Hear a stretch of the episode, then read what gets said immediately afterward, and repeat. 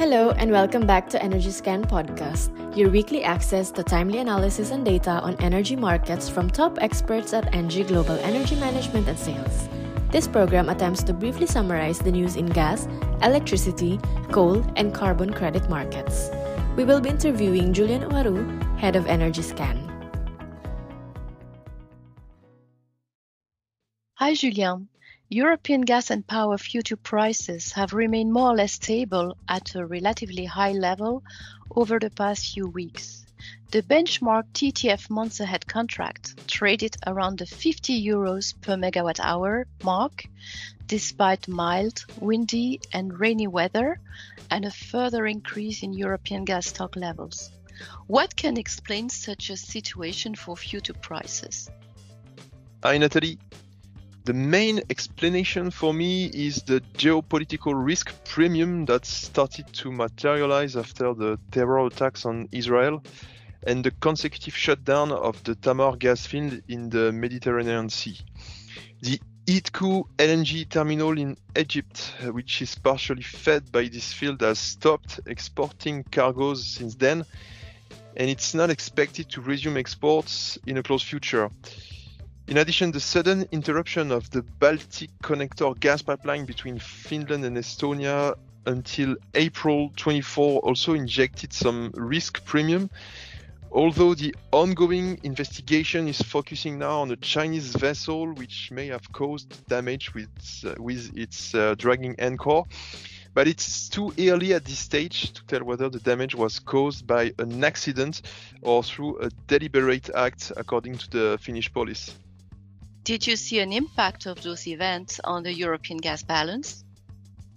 Overall, the impact of those events on the European gas balance has not been substantial, notably as stock levels are approaching the 99% fullness rate on average, which is an all-time high. In addition, the, the influx into European LNG terminals remains strong and even increased over the past few weeks, notably as global energy supply is healthy and Europe remains a premium destination for US LNG. Finally, gas demand figures continue to show a significant weakness in the industrial sector globally, despite a rebound in some countries like Spain in Q3, uh, according to uh, Enagás. We have seen limited heating demand in Europe so far as well but it's still too early to assess the real level of sobriety in the distribution sector at this stage. So, what's the outlook for European gas markets in the coming weeks?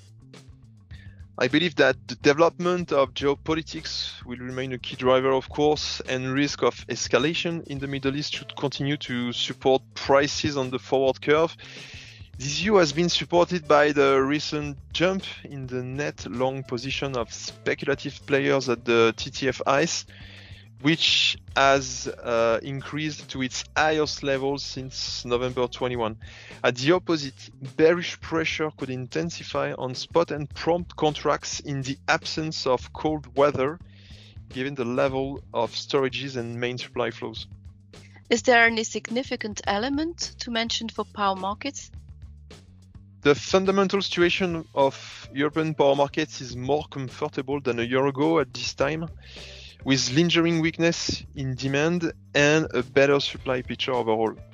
Indeed, RTE, the French TSO, recently updated its demand figures, showing an 8% drop in consumption in France at the beginning of October compared to the pre COVID period suggesting that there's no sign of recovery.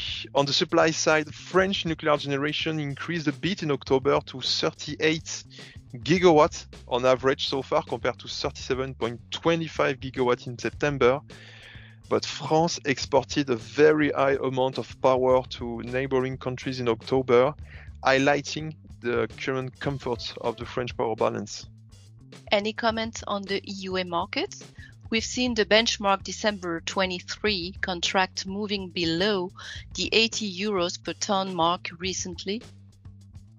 Yes, the fundamental picture remains weak for CO2 prices. Coal-fired power generation is still sitting at multi-year lows in Western Europe due to a limited power demand and rising renewable generation. The macroeconomic context is not supportive either, and purchasing manager indexes in the industrial sector continue to show a contraction of industrial activity in Europe. Finally, the latest release of the ICE commitment of trader report on Wednesday showed an increase in the net short position of speculative players on the EUA market, which further increased selling pressures on prices. Stay tuned. Thank you, Julien and Nathalie, for these clear insights on this week's news. And thank you to our listeners for tuning in. See you all next week for your weekly EnergyScan podcast. Stay up to date about energy market trends in no time. Build market views with top quality data and interact with experts to support your decision making. Visit energyscan.engie.com to learn more.